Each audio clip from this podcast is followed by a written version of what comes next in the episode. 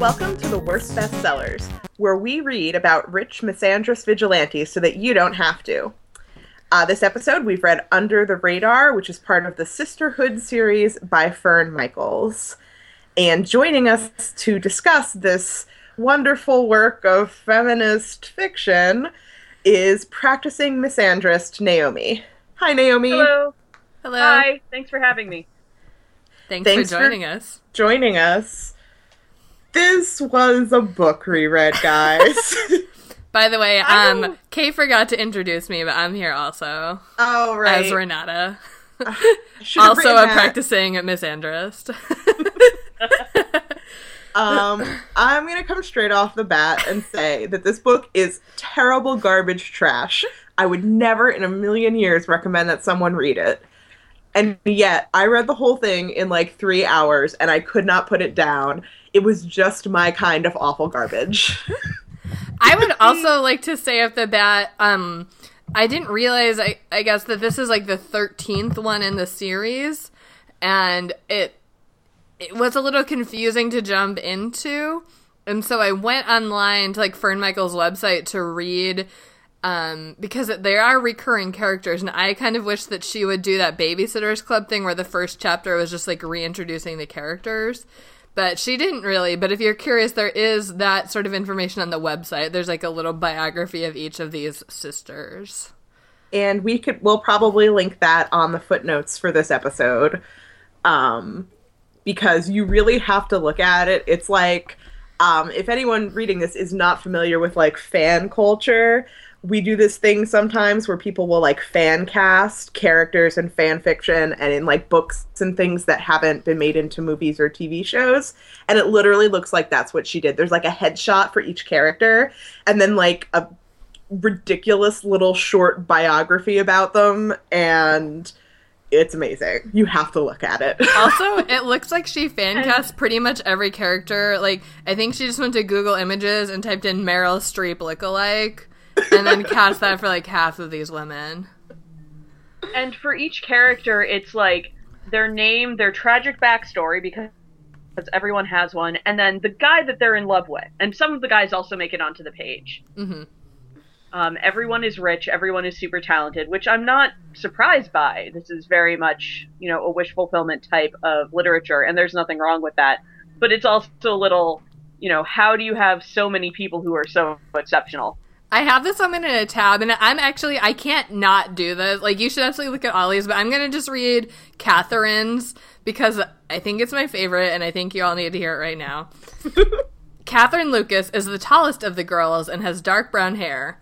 One of Nikki's former clients, she is the first woman vindicated by the sisterhood as they exact their revenge upon the three white collar bikers who brutally raped her while her disabled husband was forced to watch. she has a nuclear engineering degree from MIT, but likes the freedom driving the big rig as a long distance truck driver. But also, the picture of her is like a sexy lady on a motorcycle. So apparently, she does that too. They're all like that, though. It, Yeah. it is uh, amazing. you absolutely need to go to the website and look at these because they're all fantastic. I think four out of the eight women are holding guns. Oh my god, it's so like the whole like it's clearly a series, and so I'll cut um Fern Michaels some slack with that. Uh, like Renata, it would be I think it would be very helpful if they had a catch up chapter like Babysitters Club.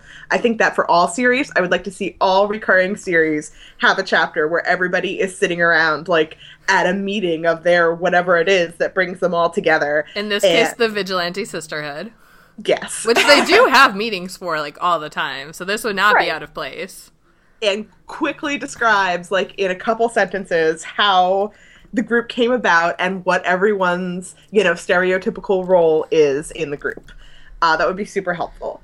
Um, but knowing that that did not happen i'll kind of cut fern michael some slack for the fact that we get zero physical descriptions of these characters very little background on any of them very little characterization. Um, like I said, I didn't go to the website till after I had finished, and all of the characters, the voices of them were all so similar and they were so nondescript that I kind of couldn't keep track of them or tell them apart. And it didn't help that she would frequently shift POV halfway through paragraphs, Yeah. which also made it really hard to keep track, which clearly didn't keep me from reading the whole thing very quickly. But Yeah, I couldn't track, but I would say I didn't really care. like there were a couple I could keep track of a couple people based on um certain characteristics like, like- Yoko is Japanese and like quiet and meek of course because of course she is because she's Asian But also, Ah. she's terrifyingly good at martial arts, so everyone Yes. is like scared of her, including her husband. speaks- she also speaks in like slightly stilted English. Like I don't think she uses contractions, so you know that she's foreign. Right. but yeah, most of the like white ladies were just kind of like, I don't care. They all sound identical, and they all don't really sound like real people. Like there's one point where one of them, Myra, is saying to another character, as Kathryn would say, "You backed the wrong horse." And first of all, Kathryn doesn't really come across as one who uses cliches more than any of the others. And also, why is that one person's particular saying?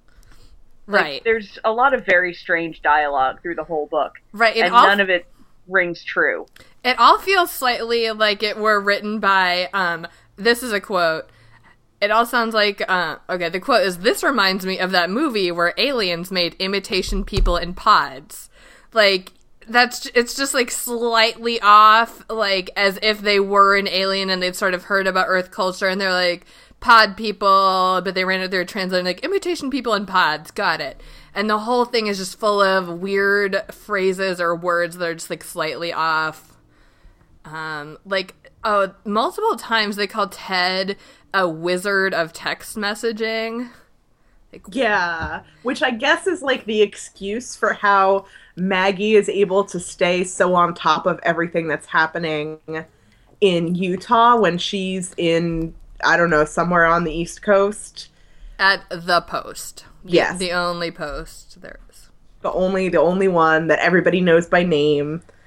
Um, the use of technology is actually really strange throughout this book. Uh, there's, you know, it's meant to be set in the present day, and they do talk a lot about texting. They also talk about, like, they also talk about GPS locators, which is fine, but then they talk about things like faxes.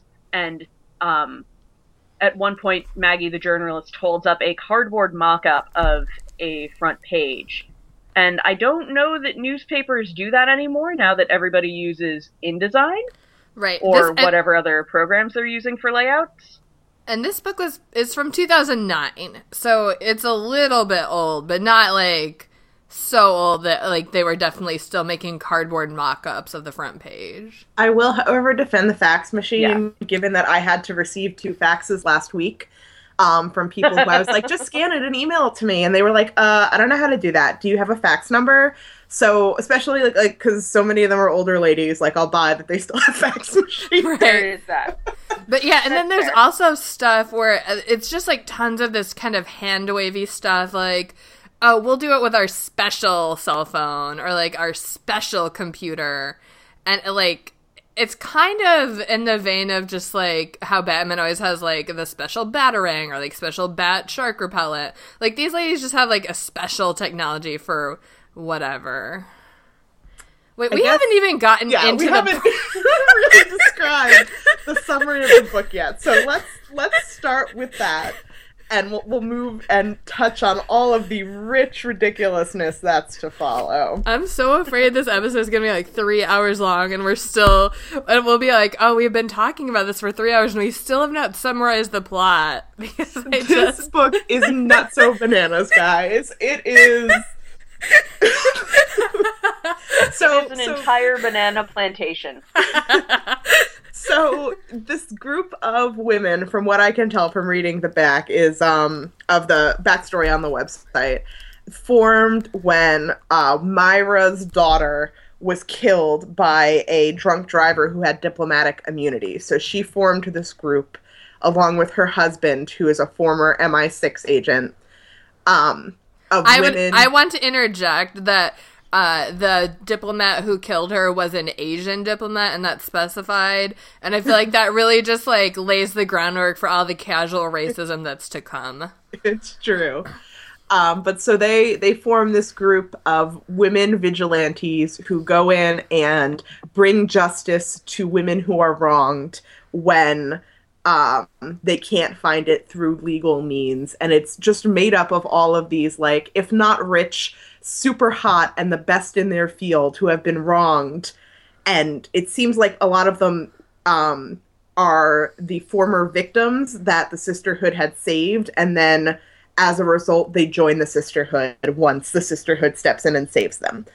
Um, and they're called the sisterhood, and they work out of this mountain retreat that's top secret, and their like sort of leader. It's like kind of Charlie's Angels esque. Like it seems like there's this one former MI6 agent who's Whose name like, is kinda- Charles. Whose name is Charles. who like kind of like organizes everything and gets them cases and Gets does them all the special legwork. cell phones. Yeah. Um, so the book opens when he there's a crisis in England and he immediately has to leave. Because he gets a personal phone call from the Queen of England, who he refers to as Liz, because they are besties for some reason. This is literally what actually happened. So he and Myra like run off on a, a magic helicopter ride to England. And a helicopter, I'm not, I wasn't mistaken there. They, they get on a helicopter and go to England. That's a thing they do. Um, I think. Who, who cares? and so the, the girls are all in a panic because there's no one to run their organization because apparently there was no backup plan ever and charles might not ever come back for reasons that aren't really specified once we find out why he's gone right. And Um, and then so their plan, they're like, well, we'll just lay low and like not do any vengeance missions until they get back. But then like three hours later, they get a call and like, well, we have to do this right away. And who the call is from, I guess, is a woman that they had helped previously. Um, whose name? a former supreme court justice Yeah, she's a retired Supreme Court justice who now um, ha- works on an underground railroad type situation for abused women out west. And she calls them because she'd been rescuing a bunch of pregnant teenagers and the bus broke down and she needs someone to come get them before their um, abusive husbands come back for them. Because they well, it's actually even worse than that. She was driving her empty bus and found their broken down bus with the bus driver having been killed. Oh yeah. I So she loads them all that. in her bus and decides rather than take them to where they're going because they're all pregnant teenagers, most of them like 13 to 15, it's implied, she's going to take them to safety and kidnap this bus full of pregnant teenagers. Right. Via her via her underground uh, railroad network.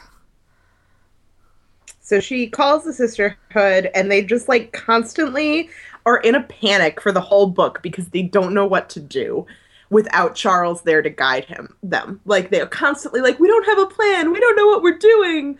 We're just like making this up because we don't know what to do. And they like kind of pull a plan together by calling out all the other women, like their second string team that are out in the field um, to get together so that they can not only save these teenagers because they're taken back by the organization, the cult that they were members of. Which is called Heaven on Earth and constantly referred to as Ho. They're taken back to Ho. So they decide they're going to break Ho wide open and get rid of the prophet and who is in charge of the church and The prophet's Say- name is Harold Evanrod. the names in this book are amazing, and we have a list of them that maybe we'll read later. But I really needed to get that out. Um, but the thing is, like, they seem part of them seems to be genuinely concerned about poor pregnant teenagers, but most of them seems really angry that like the cult gets its money by making all of the sister wives who are in it apply for welfare for their children, and like the welfare checks fund the cult. And they're really mad about misuse of government funds and like kind of mad about brainwashed women or kind of mad about abused children and like sort of passingly irritated by brainwashed women. Like those are their priorities, like government funds being misused, poor abused children who don't know any better, women who have been brainwashed, but really if they had had stronger characters that wouldn't have happened. Yeah, there's a lot of victim blaming from Yeah. the Oh vigilante my God. sisters. so much, so much. It's like, well, if you weren't lucky enough to have vigilantes come save you when you started being a victim, you deserved everything you got. Um, so I guess I mean I guess the rest of the book is pretty much they they meet up with all of like their men and much like um I don't even know what like every single man in the book is clearly inserted to be a romantic attachment to one of the women. Like I can tell just from the structure of this book that probably each of these men who are a guest star in a book instantly fell in love with one of the women and now are recurring characters. And it happens with the one unattached man in this book too. He like comes in and immediately locks eyes with one of the girls and they're in love forever. Yeah. And they're actually flirting while they're in the middle of their big vigilante takedown, which is so incredibly creepy. what about that situation is sexy or romantic? I don't know. but they the men and the women work together and they bring down the cult and they save everyone and lots of ridiculous things that we'll talk about happen and there's no resolution on anything including the subplot about Myra and Charles in England with Charles's surprise son that he didn't know about dying. And yeah so that, that's the summary of the book. And now we're going to talk about how ridiculous it was. Right, because this book, I mean, there's, uh, you know, it's a few hundred pages. It's like a decent length book, but they spend so much time in just like nonsense details, and then they just skip over really the part where they actually rescue the girls from the compound and like what happens next, and we just. I, you know, it's just kind of like build up, build up, build up, then cut to them in the mountain, like dusting their hands of like job well done, ladies. But And- like that, That actually- theoretically would have been the most interesting part, maybe. That happens a lot. There are a lot of interesting conversations where you would think character details would come out that just get skipped over, or, you know, they get to accomplish something with calling people and pulling strings and making deals, and we don't see any of that. We hear people talk about it later. Oh, well, I called this judge and they agreed to set up a special fund for these people, or oh, I called the FBI and they're coming down to descend on the compound in 30 minutes but you miss a lot of what goes on, and it's very hard to keep track of what is going on, well it's considering how I- short the book is. I feel like she does that not just with like the big action details, but with everything. Like I there's one point I remember it happens a lot, but one specific example is that they're at the cult compound and they're in a room and they're like, all right, well, we need to do X, Y, and Z and then move to this second location. And then it just cuts to that location, but it doesn't even say, like, you know, Yoko and Kathryn ran out and did X, Y, and Z and, you know, ran up to the house where, the, where they were keeping everyone. It just cuts to the house and it's like, you know, Yoko's talking and she's in the house. And there's no mention of like how, like, literally it ends with Kathryn saying, We need to do these things, and then go to the house and picks up with Yoko saying something in the house. And she does that a lot. Like, she cuts out all the intermediary action of like getting characters places and putting people in rooms and just opens scenes with everyone or skips mid scene to another room with everyone already in it which is just added to the confusion along with the POV changes and everyone sounding the same. It's very disorienting. I actually had to go back and check at the end because I couldn't figure out what had happened to all of the pregnant teenagers. No, Like, I, yeah, I had to reread the ending glossed too. Over. They're just suddenly gone. And, you know, good. I'm glad they're not in the creepy cult compound anymore, but I feel like that should have. The way plots are usually structured, you'd think that would be a big triumphant moment, and yet it's nowhere. Yeah. Let's, I guess, as best we can, go through this plot.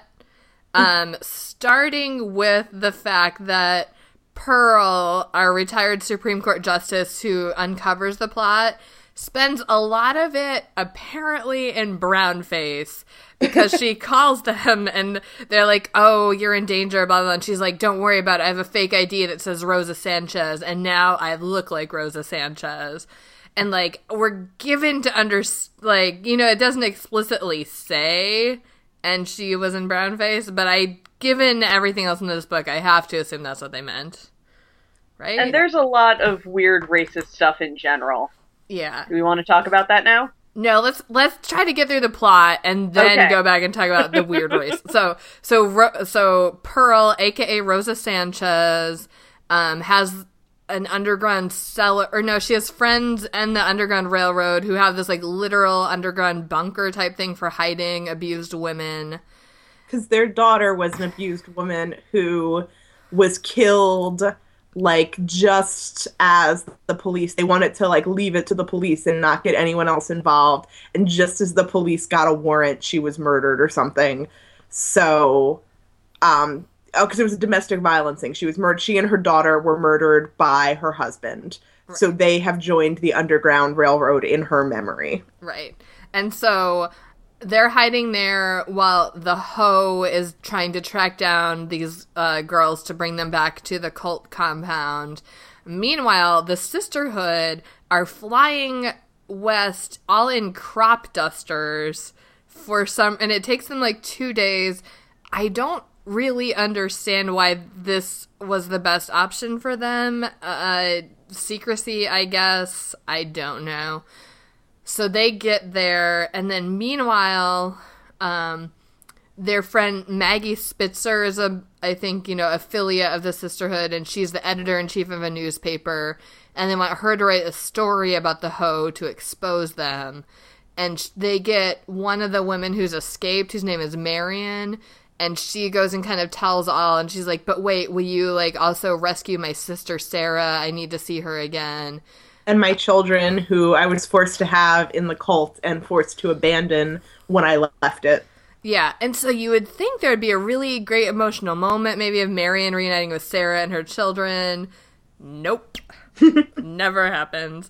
But there's a lot of, you know, about Marion, uh, you know, explaining life in the cult, like whatever.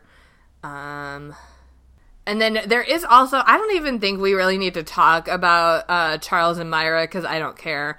But there, occasionally it does check in on them in England, just sort of like finding out more about Charles's son. I kind of wonder if this maybe happens more in another book or something. It seemed really just. I was wondering that too because it I I wanted to know what was happening just because I was curious like why it was very like it reaches a point where Charles just pretty much checks out and is like no like you can't make friends with my dying son's wife like you can't ask questions like and he becomes like super mysterious for reasons that are never explained and then like he needs to stay in England with his for reasons that are like none of it's ever explained. So I imagine there's another book like after this one that explains Charles's deal. But yeah. I, I did want to know more about that. So I'm And a little let's just note that Charles had no idea he even had a son until the phone call at the start of the entire thing. Yeah, It's because Some woman he slept with in England when he was a young man, and, And she the- never told him. And the best part is that she told the Queen of England because they were pals and said, When I Buddies. die, could you like check in on my son? So presumably this is why the Queen of England knew that Charles had a son and he didn't. She was like, Yeah, of course. Of course I'll check in on your son. When he gets injured, I'm gonna bring him to my private royal family hospital. Like it, it's really weird. By the way, uh, Charles's baby mama is named Lady Beatrice, known as LB to her friends. I just wanted that to be out there.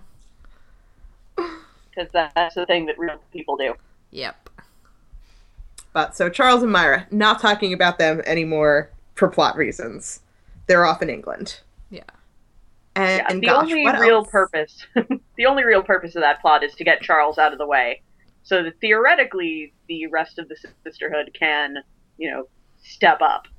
But it barely happens. Barely. Well, like the thing that I thought was funny was that I thought they were doing a really adequate job of stepping in with no notice and doing this. And if it wasn't for the fact that they kept constantly repeating, "We have no idea what we're doing. We're terrible at this." I absolutely wouldn't have believed it. Like they immediately start researching, they start like doing all the things and creating a plan. Like if they didn't keep saying, "We have no plan and we're terrible and we need Charles," I would think that they were doing fine because they did seem to sort of have a plan and sort of know what they were doing and kind of have a handle on things. But they're like constant shrieking and shrilling about how they were lost without Charles was there to constantly remind us that I guess they were lost without Charles. And it was very frustrating to read because if you go by the description on Amazon, it's about a vigilante group called the Sisterhood. It's about women who are, you know, taking back their strength and refusing to let men push them around and saving women from evil men. But they come across as so completely helpless without this man telling them what to do and orchestrating everything that it's just, they feel very impotent and it's disappointing. It took me a lot longer to get through the book than I think Kait said it took her because I just kept going, why aren't they as hardcore as I want them to be? It's weird. It's a very strange book. It's like yeah, like um Fern Michaels is a really popular author um but I never read any of her books before this. And I guess just from the name and like the covers and what I, I just sort of assumed they were like standard romance novels. And this is not that but you can Ooh. also see where it's you know ev- every woman in here if she doesn't have a man like it seems like she'll get one eventually so i mean i think it is just sort of wish fulfillment for like middle-aged women who like maybe um, want to have a man but also have these like revenge fantasies but also i like Charles, like maybe they just even in their fantasy they can't imagine not having a man in charge of their revenge society. I don't know. It's weird.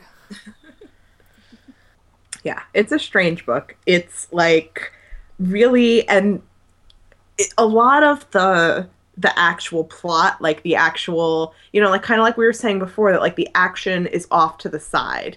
You know, it seems like the plot should be oh, we're going to rescue these women from this cult and have lots of details about that and the background of that. And instead, the bulk of the book is everyone talking to each other and not doing very much. Like, once they actually start doing things, uh, like we were talking about before, a lot of that is kind of glossed over so that they can have conversations with each other about things.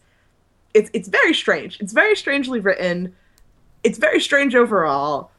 It, it it's it's it bonkers. it is not so bananas. And I, I also I wonder if she even has an editor or what's happening because there's oh, weird stuff like this, but also she'll repeat herself like from one paragraph to the next you know, like, and it'll be one paragraph like Maggie Spitzer, editor in chief of the Post, sat down at her computer, and then the very next paragraph will be like typing away. Maggie reflected on how great it was to be editor in chief of the Post, and or just like things like that, where like the same exact phrase will be repeated right after she just used it, and I don't know if it's just like you know reinforcing it in case you missed it or like she just forgot she just used it and nobody bothered to tell her and there was a lot of um, which is uh, and again this could be because it's a series and it seems like these are all kind of like the second string characters who they're bringing to the foreground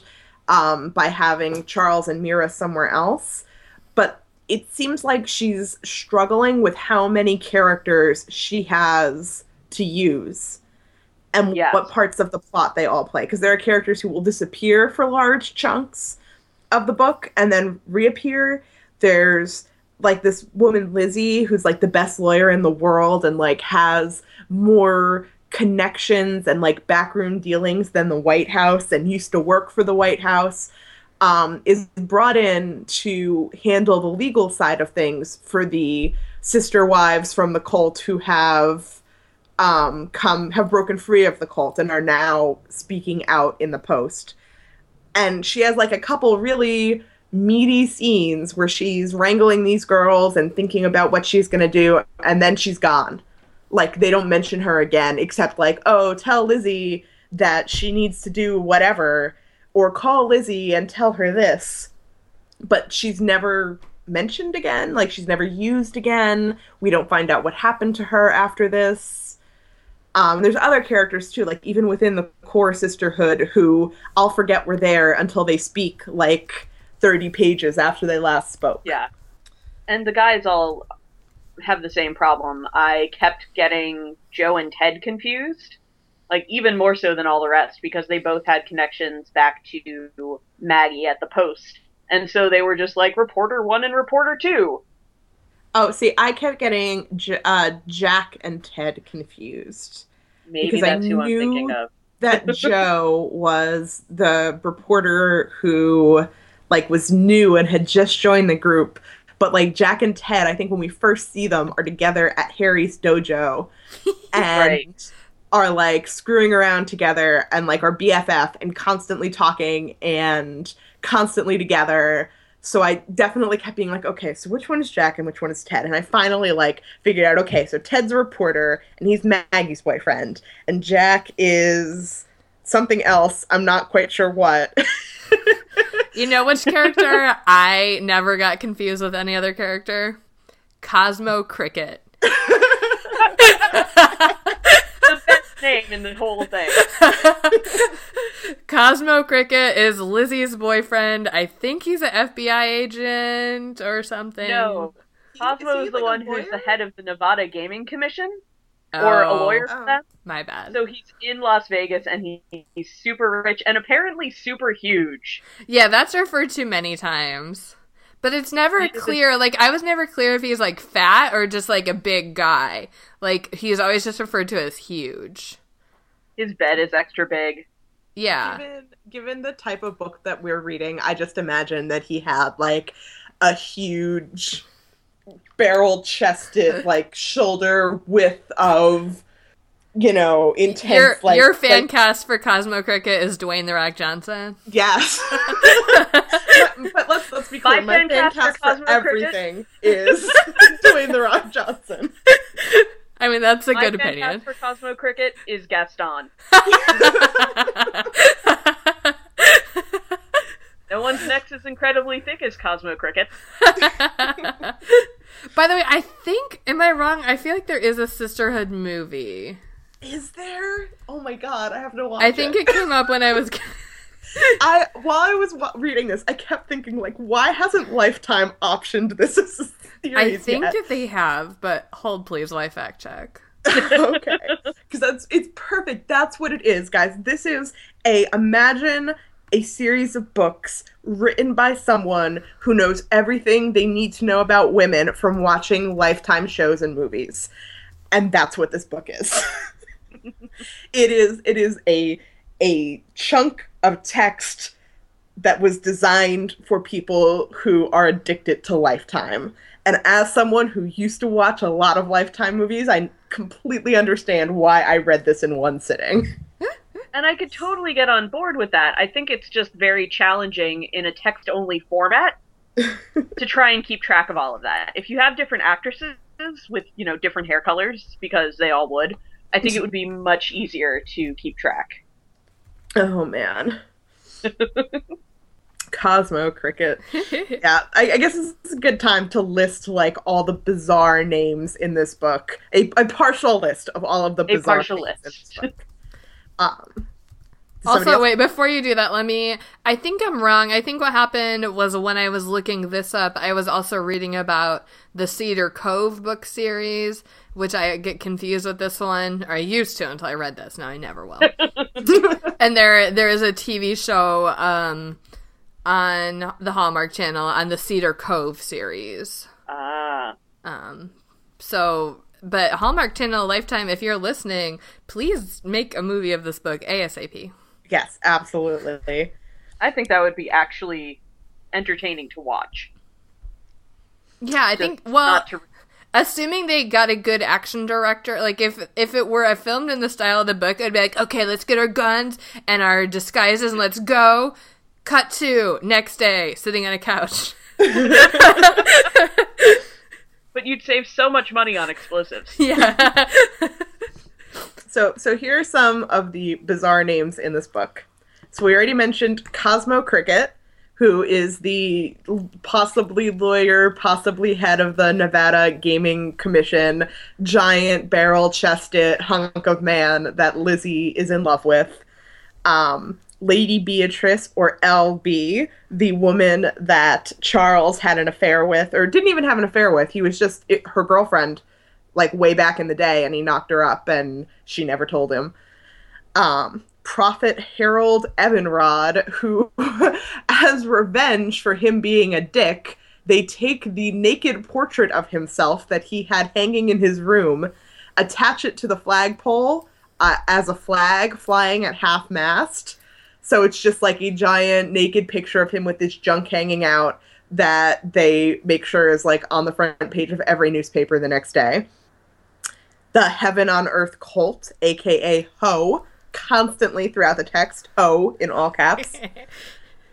Pritzy Alouette, who is Nellie, who's one of the minor side characters, cleaning lady.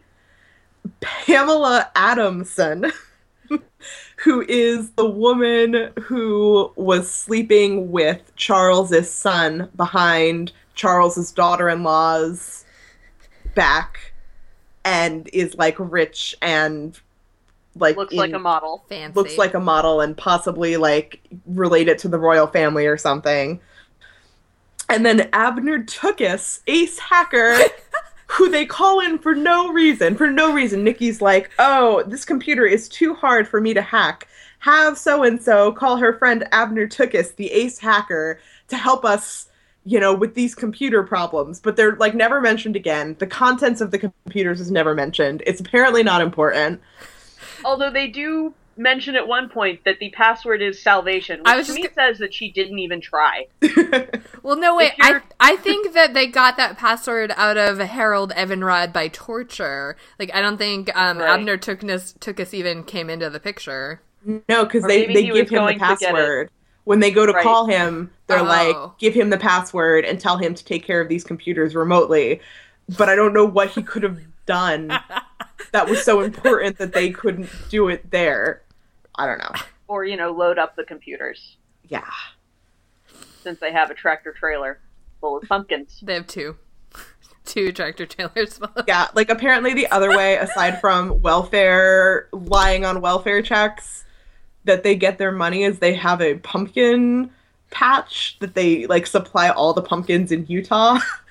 and there's these tractor trailers full of pumpkins that are supposed to be part of their plan to get everyone out of the compound, but then they never really use them. Yeah, they keep referring knowingly to like make sure the pumpkins are in place, guys, and then nothing happens. Yeah, like I had kind of gotten the impression going through that they were going to sneak everyone out of the compound by putting them in the back of the truck and putting pumpkins in front.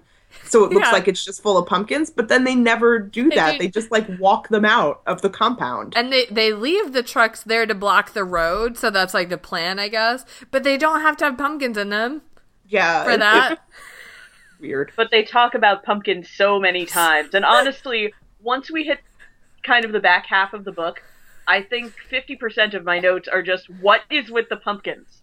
Wait, guys, guys, do we think that Fern Michaels got some kind of um, payment from the Pumpkin Council of America? I do, I do. I think that she's in cahoots with Big Pumpkin. I'm gonna call up Abner Tookus and have him like hack her files and look for like for checks from the Pumpkin Council. I what I it really feels like is that she was writing this book and she like had a great idea for how the they were going to use the pumpkins in the final like big showdown and then like reached a certain point and was like oh no you know my book has to be x amount of pages and i'm nearing there so i guess the big pumpkin showdown isn't going to happen and like quickly changed what was going to happen Yeah. All right. Um, I guess I guess we've gone through the whole plot, such as Well, such as it is. I think we need to go into a little more detail about the actual showdown at the polygamous compound because that's a whole other basket of crazy. well, let's let's maybe go into our dramatic readings because one of ours does address that, and then after you read this, then we can discuss it a little more because I still don't understand it. I think, but I think before we talk about that part of it, maybe we should read the actual thing so, that, you people can get a taste. Yeah, so that our listeners don't think that we are exaggerating. Um, All right. So first, though, Renata's going to read a little bit about the cutting edge journalism that happens in this book in 2009 with Maggie, editor in chief of The Post. Yes. Maggie Spitzer's fist shot in the air for the tenth time in as many minutes. And I just have to stop right there and just imagine you imagine this is a movie and you are watching someone like typing at her computer and then she pumps her fist every minute for 10 minutes. Just think about that person. Okay. Moving on. She looked down at the slash and burn headline and her fist shot forward again. Joe Espinosa laughed out loud. We did it and scooped every other paper and media station. The switchboard is on overload. Who knew? Espinosa quipped. You want to join me for some dinner, Joe? It's the least I can do for this great front page. Don't worry, Ted won't kill you if he knows we're going out to eat together. Joe pretended fear, then laughed so hard he almost fell off his chair. Finally, he was able to come up for air and managed to gasp, What headline are you going with for the early issue? Maggie chewed on her nails. It was the one fault she couldn't conquer. Even when she'd had acrylic nails, she somehow managed to chew the horrible stuff down to the quick. I'm working on it. I have a few hours yet, but I'm leaning toward hell on earth. You have enough material to point out the hell side, don't you? Damn, Maggie, the more I dig, the more I come up with. What we really need is a witness, a snitch, one of the followers who got away.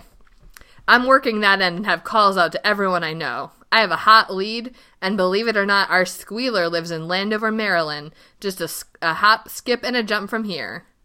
Joe looked down at his wristwatch, which was big enough to pass for a hockey puck, and said, I'm heading out there in a few minutes, so no, I can't celebrate with you. If I can get her to agree, I'd like to bring her back here so you can have a go at her. Maggie chewed on her lower lip. Okay, I can order in. We don't have much time, Joe, so text it in as you go. But yeah, bring her in. We can make her famous if that's just, if that's what she wants. Go. Maggie looked around at her empty office, then down at the fiery headline. Sometimes, she murmured to herself, I am just so smart I can't stand myself. she looked up to see her weary looking secretary, who was holding out a stack of pe- pink slips. Everyone in town wants to talk to you, Maggie. You're the woman of the hour. Hold them off, Sally. How do you like this headline for the morning edition? Maggie held up a huge cardboard mock up of a front page with the heavy black headline that read, Hell on Earth. That'll do it, Sally said, laughter ringing in her voice.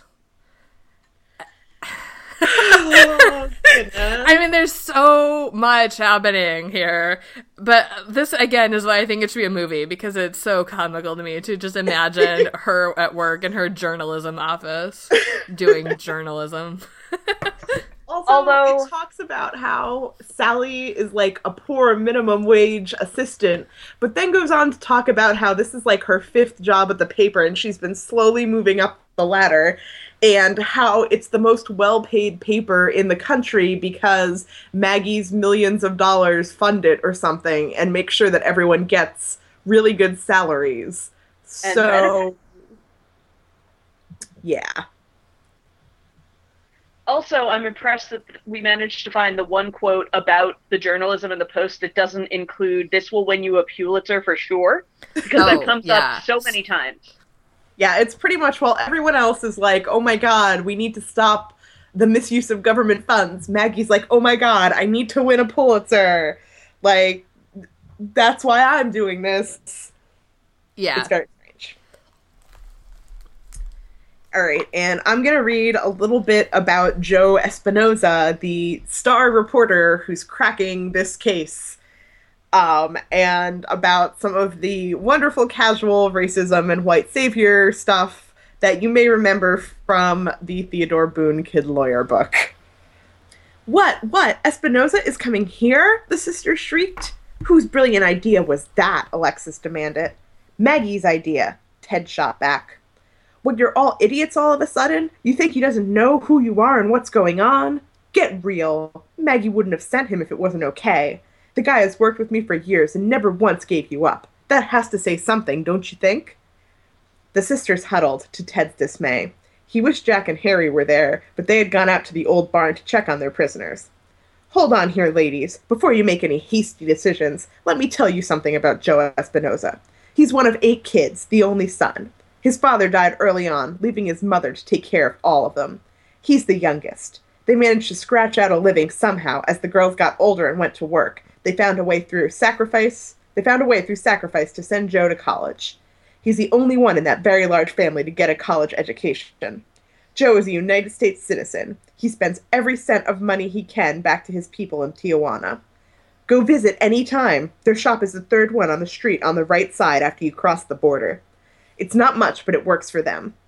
Joe has lived in a one room dump for as long as I've known him because he can't afford anything else. There are 37 members of his immediate family. 37! Joe's mother is the vigilante's staunchest supporter. Along with her daughter, she opened up a shop right across the border and sells all kinds of stuff with your names on it.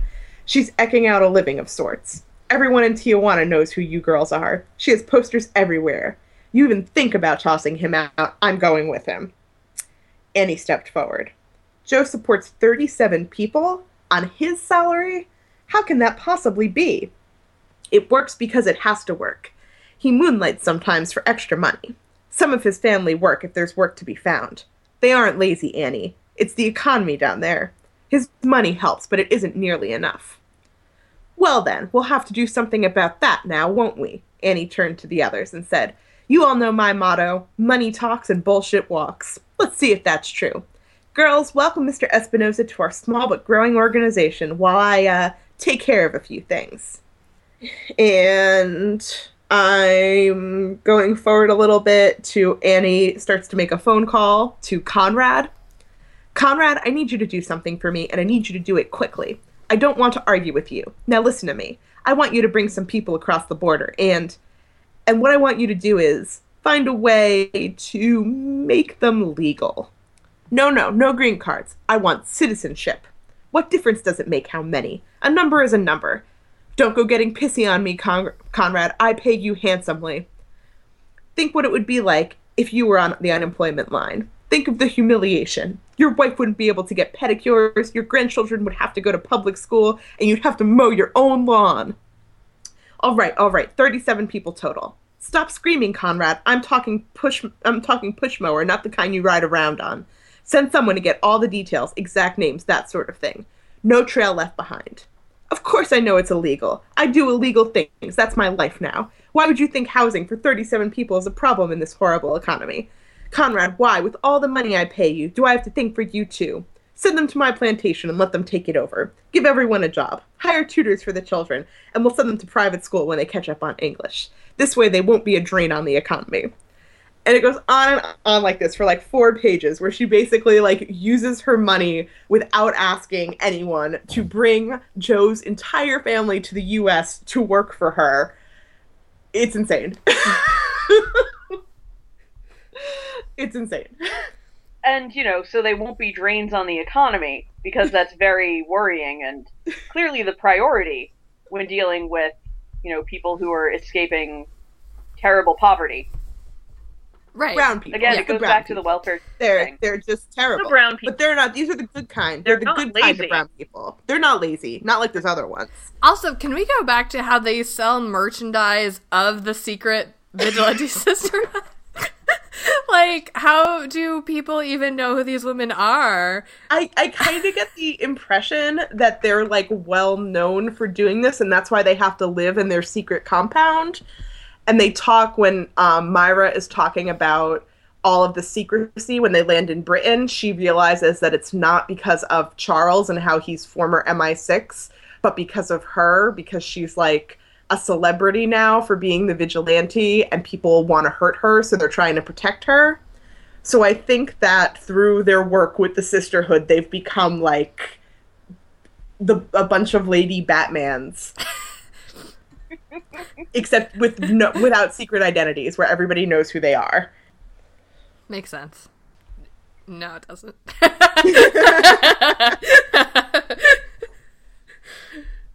All right, All right. Naomi uh, is going to read a little bit of what actually happens in the compound once they stage their daring rescue of these women who they feel so badly for, obviously, because that's how you would feel in that situation, right? So, as background, they've invaded the compound and they've rounded everybody up and they've separated the men from the women and then they've separated the pregnant teenagers from the adult women and sent the teenagers outside. I want to know something, Kathryn said, addressing the women. Is it true that you don't own those ugly ass dresses you're all wearing? Is it true you have one for the week and one for Sunday? And they belong to that jerk you all call the prophet? You let that crackpot on your clothes.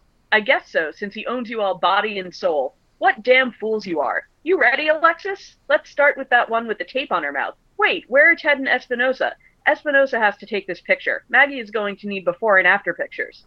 The words were no sooner out of Kathryn's mouth when both men walked into the room. Espinosa started to click, knowing exactly what the caption would read when Maggie uploaded the pictures. Professional baby makers. Or, he grinned to himself, bald professional baby makers. Nikki and Annie walked among the women, taking the pins out of their hair. Annie stuck the pins in her pocket, knowing they would come in handy later on, and tied their hair into ponytails, some so long they reached down to the women's knees. Their hair was thick and luxurious, with no sign of chemicals having ever been used. We'll save all this and donate it to the organization that makes wigs for cancer patients, Annie said. I know, I know, with the exception of what we're going to need for ourselves. The women were squirming and clutching at each other as Alexis first cut the hair just above the knot for the ponytails, then buzzed their heads. Annie wasn't sure if it was the loss of their hair or the fact that a black woman was in their midst doing the dirty deed. What she really couldn't understand was why none of them were crying or fighting back. What kind of people were these? Then she remembered seeing the interview Marion Jennings and the other girls had given. The answer was they simply were not allowed to cry. Crying meant punishment from the age of one year on. Brutal punishments. The last woman waiting to be shorn threw her arms up and around her head as Alexis approached. Remove yourself from my presence. You do not belong here. Do not touch me. You will be damned to hell for what you're doing. You will never see salvation, she said dramatically. If you had put a little gusto in that declaration, I might have paid attention, Alexis said. Let me help, Nikki said as she ripped off a second piece of duct tape from the roll. She slapped it across the woman's mouth and gave her a swat on the side of her head. The woman continued to struggle until Isabel pressed down on one shoulder while Nikki took the other. The woman went limp as Alexis cut off the ponytails and buzzed her hair. Just to show you what an evil person I really am, I'm going to shave your eyebrows. And Alexis did so with a flourish. Yeah. So what Um they talk a, they give various explanations like at first they say don't worry because um we're going to donate it to uh that or that organization that makes wigs for people with cancer. But then um later they're talking about needing to do DNA testing for the women so they can identify them and I was like, "Oh, maybe the hair is for that." But it's not because they're like, "Oh, but we didn't label the hair, we just took it." And they and then the the women of the sisterhood dress up in the dresses they took from the um from the sister wives and I was like, "Oh, are they going to impersonate them and maybe they needed that hair to like impersonate the women?" But no, they don't do that. And also, it seems like they were just wearing the dresses for funsies. It wasn't even like their plan. It was more just like- like, to make fun of the women. I see. I saw it more as like a big reveal, like a PR move. Like everyone, they catch everyone's attention by looking like the women. They're like, "Oh my god, they're the women," and they rip them off, and they're like, "No, it's us." And the media's like, "Oh my god, no, it's the vigilantes." Mm, and dun dun. I mean, that's equally shady. I mean, because it's it's almost even worse than making fun of them flat out. They're just like, "Oh, we're just pretending to be you to bring more attention to ourselves. But there is definitely an element of humiliation to it because later they have the women back with the prophet and they're like, oh, yeah, prophet, you don't want these women out that they're bald, right? You don't want these baldies. And then he's sort of like disgusted and they're like, see, like your prophet doesn't love you. But it's like, why are you doing this? Yeah, I'm not sure because they obviously didn't need all the hair from all of them to make the wigs, like the fake the fake, you know, wearing their hair. So I'm not sure why they shaved all of their hair in the first place. I also have no idea how you make a makeshift fake wig with a ponytail of someone else's loose hair and some hairpins. Well, they're very skilled. I guess. That's some hair magic right there. Yeah, I can't even work like a regular wig. Right. But yeah, like that, the way that they talk to them in that excerpt, like that is, they show some level of like sympathy and horror at the conditions of the teenage girls and the children, but like they have zero compassion for the women. Zero, like they treat them all like that throughout the book about how, you know, like, oh, obviously, like even knowing they've been brainwashed and talking about how they've Right. been brainwashed At one Even- point, they say these women have a case of the stupids. Even Yoko, who we find out early in the book was rescued from similar circumstances where she was like brainwashed into being someone's sex slave, even she has zero sympathy for these poor brainwashed cult members. They like literally leave them at the completely destroyed site of the cult on their own with no money and no resources and figure that the cops or whoever will take care of them And no hair. and no hair. It's like there's no understanding of the fact that the adult women were formerly the pregnant teenagers. Like they Yeah. had to come from somewhere, and probably a lot of them grew up in cults. And they talk a little bit about how this stuff has existed before when they're doing their research pulled off the internet and literally regurgitated in the text. But there seems to be no connection to the fact that these women grew up in that and are just as much victims as the current pregnant teenagers. Yeah, it's so strange given that they are literally a vigilante organization. Their goal is to protect women, save women, but they hate these women. they're just it's so bizarre and it's so weird like i can't get over how easy it is for them to be so angry that people would take advantage of these poor pregnant 13 to 15 year old girls and then turn around and be like once you turn 18 it's all your own fucking fault like it's so weird and so off-putting like you know there it's so because even when they start, in addition to the welfare stuff, like at the very beginning when they're talking about the reasons why they have to crack this open, they do have some sympathy for the women. Like they keep talking about the poor women and children who are inside and abused. But then once they get there, it's all this like, you should have known better bullshit. It's very strange. Yeah, a lot of victim strange. blaming from our vigilantes. Yeah. Yeah. Who are mostly victims themselves. So, You would think they would understand, but Yeah. no. whew. All right. Well, was there yeah. anything else you wanted to say about that whole like terrible plan at the compound? I just have one small note, which is that they put a lot of detail into describing how incredibly lavish and fancy the quarters of the prophet are. And there's a linen closet, which they call a rape closet. Oh yeah. Oh my god, yeah. Yeah, because it's full of expensive lingerie in very small sizes for young girls to wear. Right, which is incredibly creepy. And there's also a brief mention of how there are a ton of Chagall paintings on the walls, which seemed like a really weird specific call out to me. Especially given that Chagall is a famous Jewish painter. And I don't know that a fundamentalist Christian polygamist would want, you know, a Jew's works on his walls. Again, a very strange book. Yeah. Yeah. Whew. All right. Well, I guess let's move on then to Would You Rather? Would you rather continue to live in an extremist polygamous cult like the Ho, or be rescued by a group of women like the Sisterhood who forcibly shave your head and belittle you? Gosh, this one's hard. um, I'm gonna go with be rescued because I imagine that there's someone somewhere who would be willing to take on the vigilante sisterhood's lawyer friend so that I could sue their asses once I, you know, go to a good therapist and get rid of my brainwashing and realize what dipshits my rescuers were.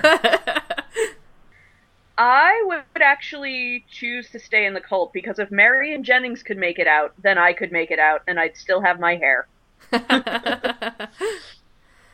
it is a really tough one. Um I guess I would though choose to be rescued. Um, even though it, it sounds shitty and it's not much of a rescue because they do just leave them there.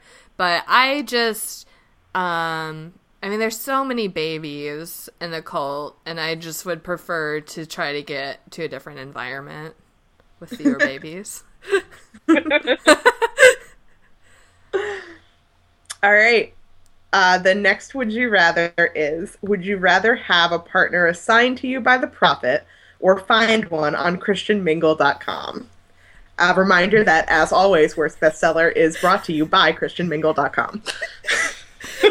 Are we going to get sued by ChristianMingle.com? I was about to ask, are you guys concerned about this at all? I think that we assume we're just flying under the radar. See what I did there? Drink. yeah, I really don't know. Like, is it illegal to say that you're falsely sponsored by someone? I mean, Welcome to Night Vale does it all the time. So it's true. It's true. They do. so, disclaimer to ChristianMingle.com: uh, this is for parody purposes only, and we are not intending to besmirch your fine name. Yes, that. Yeah, if we get in trouble, I'm just gonna call Lizzie Fox and Cosmo Cricket and see if that'll help us out. What was the question? Would you rather have a partner assigned to you by the prophet or find one on ChristianMingle.com? Oh, right. Well, of course, I would choose to use the fine services of ChristianMingle.com, available online at ChristianMingle.com. I would also, you know, I've been working on my profile, and I think one of these days, one of these days, I'm gonna, I'm gonna, I'm gonna get it. I would also go with Christian Mingle. I think the likelihood that I'd be matched up with a pedophile polygamist is much, much lower on that site. right, because in the cult, you're at like 100%. Exactly. All right, last up, would you rather be a member of the Sisterhood or be one of Charlie's Angels? Charlie's Angels, no contest. Yeah, definitely Charlie's Angels. Um, like they may have been created to mostly be sex symbols, but they were pretty kick ass and pretty much took care of themselves and were awesome and seemed less crazy victim blamey yeah, like even though they are from the 70s, I feel like they are more progressive than the Sisterhood. Yeah. Yeah. That Absolutely. said, though, I think I wouldn't mind being like one of the affiliates of the Sisterhood. Like, I don't want to live in their compound, but I wouldn't mind being like Lizzie or somebody where like I live in Vegas and I have my my huge boyfriend and like occasionally I help them out because I'm so connected and I don't mind. but um He's roughly the size of a barge, you guys. so, yeah, I guess I'll I'll take the opposing view, and I'll say I would rather be just like a second string sisterhood member. All right. All right. Let's. This podcast is going along, and I don't care because we have so much to talk about. but There's let's, a lot of me here. Let's go to Reader's Advisory and talk about what we would recommend reading instead of or in addition to Under the Radar by Fern Michaels. All right. Um, I'm going to start off by saying if you really want to watch or read about about a group of awesome feminist women who work together and love each other and respect each other's different walks of life, you should watch Miss Fisher's Murder Mysteries which seasons one and two are on Netflix right now, and it's also based on a series of books by Kerry Greenwood. And it's really great. Miss Fisher, Miss Fisher is a 1920s Australian socialite who solves mysteries because it's fun, while also because she is. You see, vengeance is involved too. She's looking to um, get the killer of her sister to confess to having killed her sister, essentially. He never actually confessed to the crime, and to find out more details about it. But along the way, she picks up all these delightful lady sidekicks and friends who help her solve her crimes and it's great and wonderful and i highly highly highly recommend watching the show and um, i've heard the books are really good too i actually haven't read them yet myself but a plus plus. I think there's yeah, there's two different ways to go about reader's advisory for this mainly, which is the the lady vengeance angle, but then also the cult angle, and both of those are very dear to me.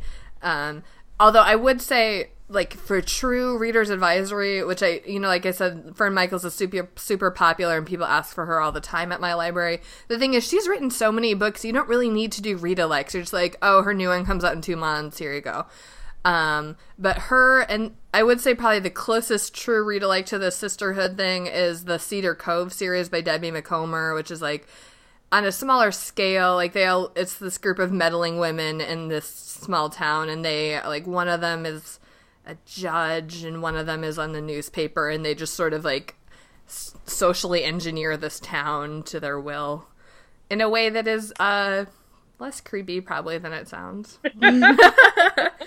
in a good way So you say. um that said um if you're looking for lady vengeance um i think a really like one of my all-time favorite books is the disreputable history of frankie landau banks by e Yes. lockhart and it's a young Okay. adult novel. Frankie Landau Banks wants to um, infiltrate. She's getting revenge at this boarding school against this all-male secret society because they won't let her be a member.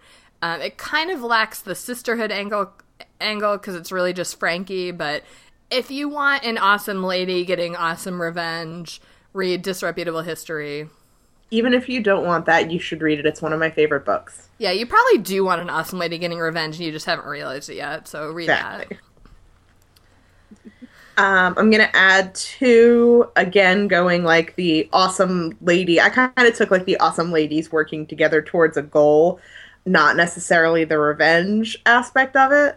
But I'm gonna um, give my weight behind the comic series Lumberjanes, which is about a bunch of girls at summer camp uh, working together to figure out, unravel the mysteries of the summer camp, learning what different aspects of life they're all really good at, a lot of like teamwork and friendship, and you know, some hints of some romance between some of the girls. And it's just really, really wacky fun. And it's like nutso bananas in a good way. Another comic. I mean, I think a lot of comics would appeal to you if you want like ladies working toward revenge. But uh, Birds of Prey is an awesome all-lady team. Um, I would definitely recommend reading Gail Simone's run on Birds of Prey if you want some more lady revenge, and you do. Um, and this actually was one of the ones that Renata suggested, but it was the first thing that came to my mind when I went to do Reader's Advisory. And I ran to the shared doc, and she had already suggested it. But I'm going to steal it and say it anyway. Um, the Gallagher Girls series by Ally Carter is about a bunch of teenagers who are at spy school together, and they have to solve. At first, it's kind of like silly, not necessarily superficial, but um, spy related hijinks that they need to solve that are not deeply related to them and then you start to unravel the mysteries of the one protagonist's life and she has to start you know solving spy crimes that are more closely related to the mysteries of her past and they're also really fun and i really like them a lot Naomi, do you have anything you want to recommend to our listeners? I do. I went more for the cult angle. Um, first, I'm going old school. I'm a classicist by training, and I would really like to recommend The Bacchae, the play by Euripides, which is much more straightforwardly about a misandrist cult that's led by a man, admittedly, the god Dionysus, but they actually manage to destroy a lot of things. And theoretically, someone who deserves it, although there is a lot of collateral damage. But it's a wonderful play if you have the chance to see a production of it, that's of course recommended, but even just reading a good translation will probably get you some very similar feelings of righteous indignation. And then on the nonfiction side, I'd recommend Under the Banner of Heaven by Jon Krakauer. That's which a great one. Is an investigation. I really enjoyed it. It's an investigation of kind of the radical fundamentalist side of the Mormon church, the splinter groups that started when they officially banned polygamy in the main church of Latter day Saints. And it talks about one specific murder, but also about the history of the Mormon church, their migration across the United States, and kind of how it ended up where they are today. And it also talks a lot about their tax fraud. So I think the ladies of the sisterhood would also enjoy this book. Not Most misuse of government funds. That's the worst. Um, one last one I'll say. Um, if you go online to worstbestsellers.com, we'll have more on our reader's advisory page. But uh, going back to the cult angle, I would recommend This Side of Salvation by Jeri Smith-Ready. Um, that was a recent ish YA novel um, about a, a rapture cult and uh, maybe maybe bringing down the cult from the inside. I don't know. You have to read it to find out. Uh, let's move on then and talk about our candy pairings for the book. Uh, just like how a, a fancy restaurant might recommend a fine wine to go with your fine meal, we'll recommend some candy to go with this fine, fine work of literature. I'll start. My candy pairing is chocolate Viactiv chews, which is like chewable calcium. Because those, like this book, I think are primarily aimed at middle aged women. And it's, you know, it's not as good as regular candy, but it's fine. True story. Uh, when I was trying to come up with my candy pairing, my roommate Rebecca was like, "Why don't you just do those calcium chews that old ladies?" and I was like, "Renata already took that one." it is kind of the obvious choice. but my my suggestion is the packs of Starbursts that are only the pink ones, um, because I feel like the very you know female power oriented women of the sisterhood would 100% be behind like oh you know the pink ones because femininity and women powerful yeah And I would go with pumpkin spice M&Ms because there's a ton of them and they're very confusing to tell apart. And there's no earthly reason why there should be pumpkin in it, but there it is anyway. all right good choices guys this episode is making me less hungry than some of the other ones, to be honest. Let's go on then to the moral of the story. Well, I think the obvious moral is that upper middle class white women, and I guess also upper class white women, now that I've read the background of the characters on the website and seen that some of them are super rich, uh, know what's what's best for everyone. I went a similar direction. My moral of the story is hell hath no fury like a rich misandrist. and I went very simple ban men. I think that's usually a good moral to take away from from books. I mean, For- it's from one of my life really. mottos. Okay, now let's move on to Duarte's corner, um, where I give uh, my cat Duarte a little bit of time to share his thoughts and opinions about the literature of the day, such as Under the Radar.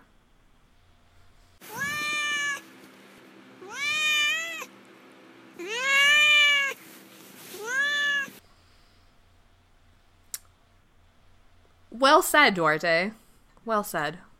That was a very good point. Uh, I don't know. I, I think he was a little hard on the sisters. I mean, they're all crazy, but you know, cut them a little bit of slack. Mm, s- I mean, I, I think Duarte just doesn't really care um, if those women got out of the cult or not. I think he had a hard time getting it interested. Well, you know. I, I can imagine there are much more exciting things for him to focus on, like eating and sleeping and attacking you for no reason. Right. I mean, if if the sisterhood would uh, rescue the red dot from the floor, I think he'd be really excited about that novel. Cat humor. Okay. Any closing thoughts from any humans? This Um, sure was a book. Nutso bananas. that would have been a good candy pairing. Banana Laffy Taffy. I have so many Laffy Taffy guys. That would be perfect. My candy pairing for Under the Radar is a Bluth banana.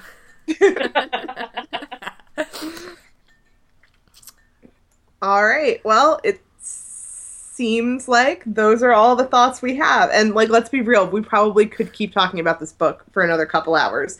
But for your sakes, we're going to end it here. There are only so many hours in the day. Thank you so much for joining us, Naomi. It was my pleasure. Kind of.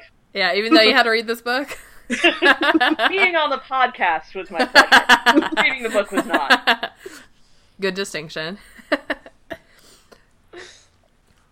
All right. All right. well, um, you can follow me on Twitter. I'm at Renata Snacks.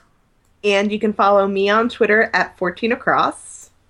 And I am on Twitter at Anachronistique, spelled like anachronistic, but with a Q U E at the end. We'll have a link also on our website because I always get confused when I go to type that out personally. It happens a lot. and you can follow the podcast itself on Twitter at Worst Bestseller with no S at the end. Thanks, Twitter.